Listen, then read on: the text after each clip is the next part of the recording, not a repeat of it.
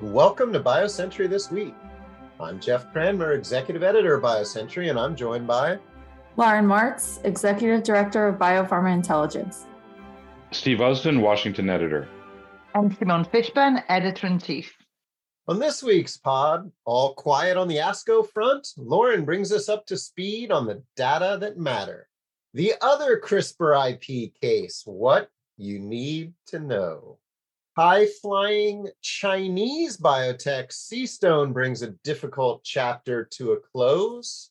And user fees advance in the Senate. We look at how the bill compares with the House version. But first, BioCentury this week is brought to you by MSD.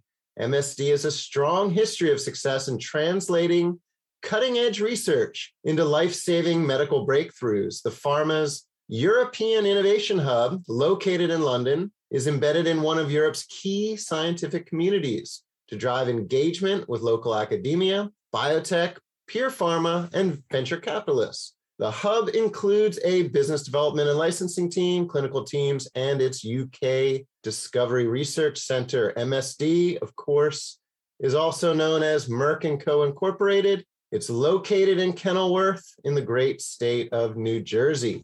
For more information, visit msd.com slash licensing. All right, Lauren, it seemed pretty quiet so far at ASCO, but I know that Mirati published an abstract for its presentation on its KRAS program. What was your takeaway from those data? Yeah, so this was the latest update for Mirati's adagrasib in non-small cell lung cancer. So we, we keep seeing additional readouts, you know, slightly longer follow-up. And since the beginning of, of the data for this indication, Mirati's program has had slightly higher response rates than Lumakras from Amgen. And you know, consistently, but we've gradually been seeing the gap between these these two programs narrow and I think the takeaway from the latest data for adagrasib, which is under review by FDA right now, suggests that there's not that much of a difference between these two KRAS G12C inhibitors. In our story, we lined up the latest data from Amgen's program, which was two year data in the indication, with the 15 month data for adagrasib that just came out at ASCO. And they look very similar in terms of response rates and even duration of response, it looks like Amgen's program might be a little bit better. So I think this was disappointing to investors. Lumakras has been on the market for a year now. And Mirati had a setback a couple of months ago when they reported that FDA was not going to review this under the priority review. They were going to have a standard review, which pushes their PDUFA date back to December. And that could have big implications for whether or not Mirati can even go for an accelerated approval in this indication. Because in the meantime, it's possible that Amgen's accelerated approval will be converted to a full approval, which would mean that Mirati's may not be eligible for accelerated approval anymore. The data were still good, they're not shocking, but they were not what investors were hoping to see. Yeah, the stock did take a bit of a tumble on the day, but I, I, I think the the biggest data is yet to come. Is that correct? What are investors really looking out for? What we got last Thursday night was just the regular abstracts. Starting this weekend, we'll start to see the late breaking abstracts, which will come out on the same day as the presentations. And that's where I think what people are most looking forward to will be the data from Enhertu and Trodelvy in HER2 negative and HER2 low breast cancer, which are very similar indications. And we know that both already met the primary endpoints, but we'll see how they compare uh, with the ASCO data. Lauren, let's go back to the KRAS inhibitors for a minute.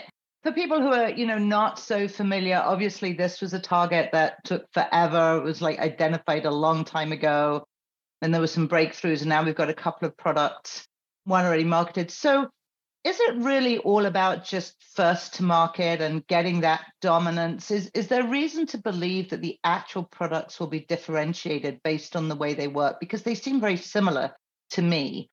So, what, what are people kind of looking at? I think there were some differences in, in how they bind and how long they stay attached to the target. And there, from the early data, I think there was hope that there, there would be some differences. But there's also these are dosed differently, once twice a day and once once a day. So that can also help explain some of the differences in the efficacy. But I, I think the take home from the most recent data is that maybe these subtle differences in how these molecules work won't necessarily lead to, to big differences in efficacy or, or in activity. I think the next big shoe to drop will be the combination data, which will be really important because these are kinase inhibitors. They're not immunotherapies. They're not leading to responses that last for five years. They're pretty short lived, and the combinations are where people are hoping to get a lot more durability. All right. And if you're interested in digging into more on what's happening in breast cancer, tune into the BioCentury show this Thursday. Simone is talking to Laura Esserman of UCSF. She is one of the big people behind the I-SPY trials.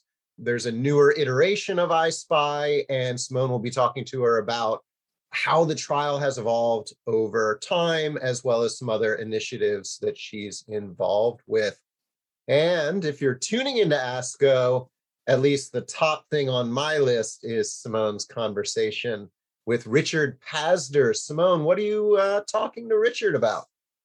I will be in conversation with Dr. Pazdur, who is the director of the Oncology Center of Excellence, on Monday for my SIMS at 8 a.m. Chicago time. And I think we will cover a range of important topics from accelerated approval to various other initiatives that the Cancer Center has going on. So it is always interesting and dynamic to talk with him. I'm sure you're going to be talking about Project Orbis because you can't have Rick Pazdur on without talking about Project Orbis. That's definitely one of them, Steve. And of course, Project Frontrunner, a more recent initiative there, is, is another one. So we will be checking in on the progress of those, yes. Excellent. All right, Lauren, uh, we've been keeping you busy as always here at BioCentury. In addition to your ASCO coverage, which I invite all our listeners to go on to biocentury.com to check out, you've got a great story on the other patent battle going on in CRISPR. Everyone's been following the uh, big battle between sort of an East Coast, West Coast thing, right? It's Broad versus University of California. I cannot disclose where my allegiances lie, but there's actually another case that's been bubbling along for the past few years. Lauren, can you uh, quickly give us an overview of what the case is, who the players are, and what's at stake? So the the first interference case between the University of California and Broad Institute was really focused on determining which party was first to invent the gene editing technology for editing human cells, which covers most of the therapeutic applications. But there's also a therapeutic opportunity in using CRISPR to edit bacterial cells. And the, that's where the other patent battle is going on. And there's also an interference in that case. So for these applications, it covers treating bacterial infections and, and treating microbiome related indications, where in both cases, there's a big benefit in selectively targeting certain bacterial strains you know, you can avoid killing the rest of the microbiome and help avoid antimicrobial resistance. And there are a couple of companies working in that space. The interference involves patents and patent applications owned by SNIPR Biome and Eligo. Lauren, it's really interesting that this technology just continues to spur debate and certainly, you know, a- action, I suppose is what I should say. Tell us a little bit more about the actual potential, because I thought that was incredibly interesting the idea that you could sort of manipulate the microbiome by editing out specific populations of bacteria or that you could address antimicrobial resistance this way because if i understand correctly that's sort of the, the way that this technology is headed I do think that is the potential. And something really interesting that that a couple of these companies are doing is delivering the CRISPR with bacteriophages or bacteriophage derived delivery vehicles. So the idea is that you're getting two layers of specificity and two different mechanisms to kill the bacteria because bacteriophages themselves can be strain selective and can be engineered to be strain selective. And then if you're you're going after a very specific bacterial target with the CRISPR, um, you know, I think it just has the potential to solve a lot of the issues with the microbiome and and antimicrobial resistance. Commercial challenges aside. All right. Thank you, Lauren. That story, of course, is on biocentury.com. Well worth a read. The next step, I believe, we have one of the companies is challenging the decision by the PTO's PTAB, and we will be following this case. Um, I imagine it'll take uh, some time before it gets resolved. Next up, CStone. Once on a fast track to become a leading China biotech the company has found itself in limbo for the past couple of months, ever since mid March, when the company said deep, deep down in a securities filing to the Hong Kong Stock Exchange that it had identified that about $30 million were invested in a separate portfolio company registered in the Cayman Islands. The auditor at the time requested that CStone hire a big four auditor to sort out the matter. The company was unable to publish its annual report because of that, and therefore its stock was suspended on April 1st. Today, we finally get the results of the company's investigation into the matter. It turns out that a VP at the company, the VP of finance, the company did not have a CFO at the time, hmm. recommended an investment in what appears to be an equities fund to the CEO who approved it. The good news for CStone is that the money is recoverable. It's not all gone. But the question is, and I guess we'll get our first look at this when the stock begins trading again tomorrow, is whether investors still have confidence in the company after all. Yeah, yeah. I, I, it, it sounds to me, Jeff, like that was kind of the big question. Yeah, they can get the money back, but can they get people's confidence back? I took a quick peek at the filing that they did with the Hong Kong Exchange this morning looks like there's some changes that they're making in addition to saying that they figured out where the money was and they're trying to get it back, right? They're making some management changes. That's right. Uh, the big one is that they are separating the CEO and chairman roles. The CEO, since July 2016, has been Frank Jiang. He is a pretty big name in China biotech. He's the former head of Asia Pacific R&D at Sanofi. He's a current member of the board of the Drug Information Association. And the company is taking away the chairman title from Frank. And the other move will be to create a new oversight body to keep track of what the company's investments are moving forward.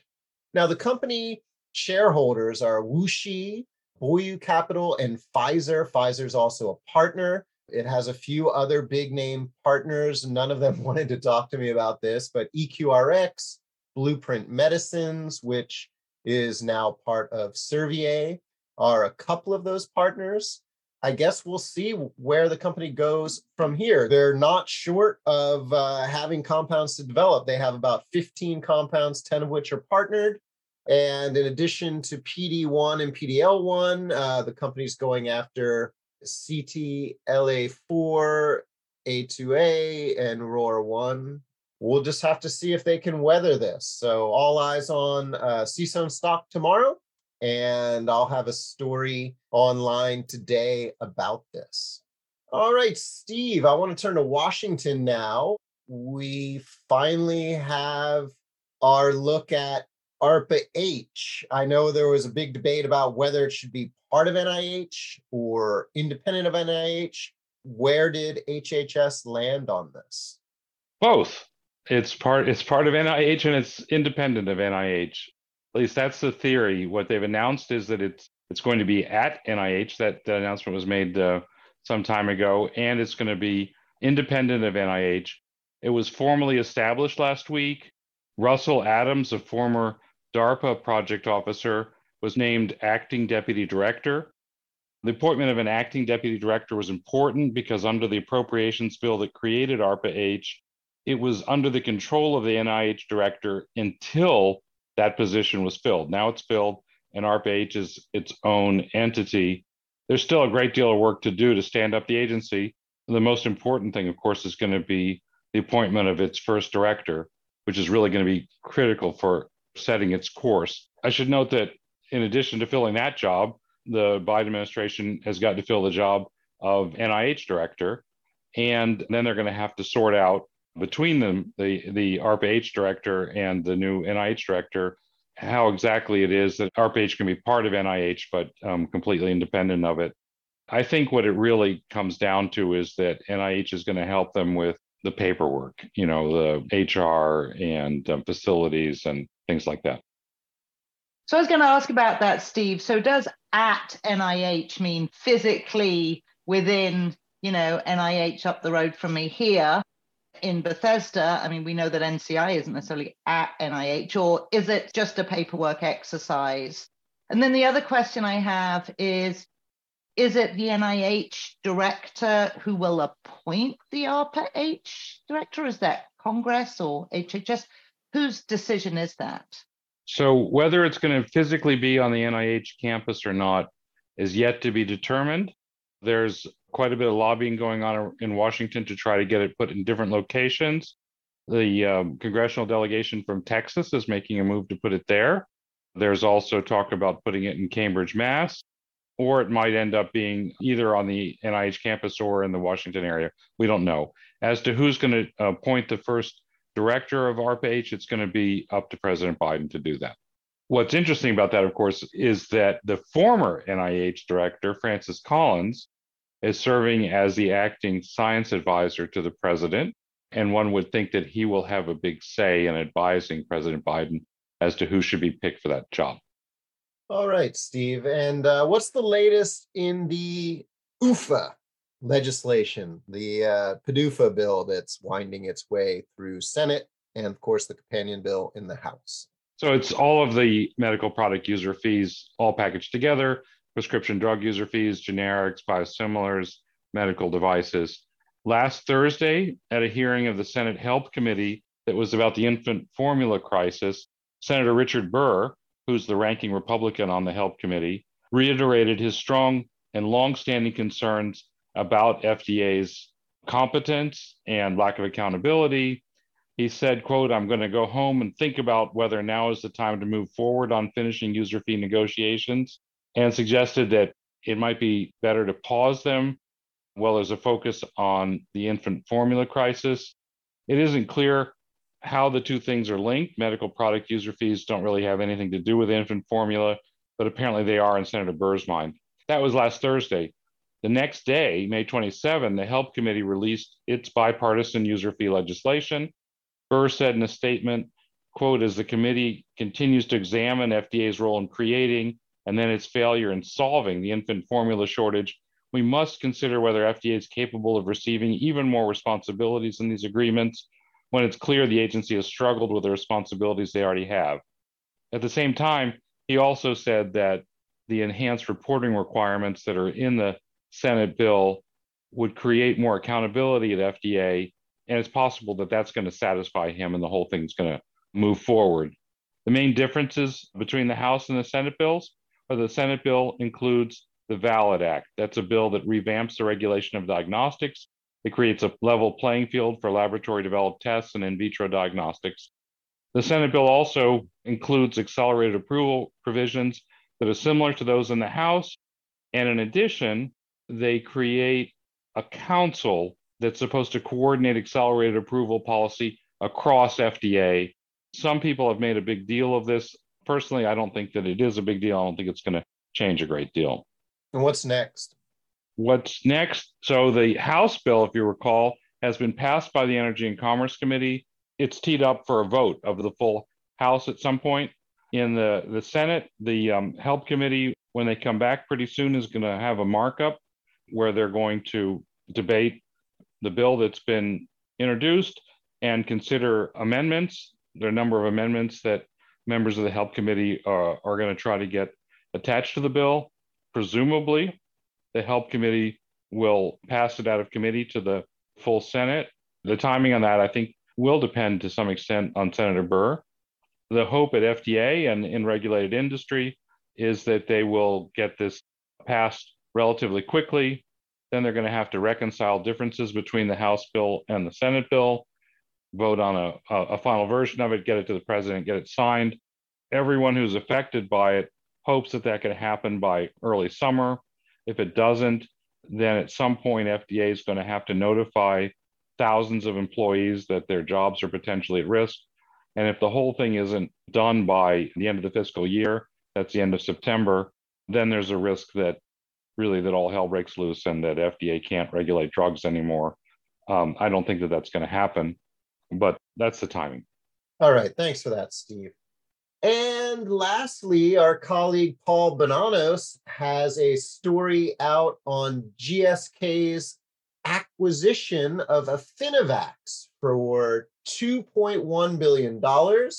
The deal gives GSK a clinical vaccine for pneumococcal diseases and a platform designed to induce broad, potent immune responses. All of BioCentury's podcasts are available on Spotify, Apple, Stitcher, and Google.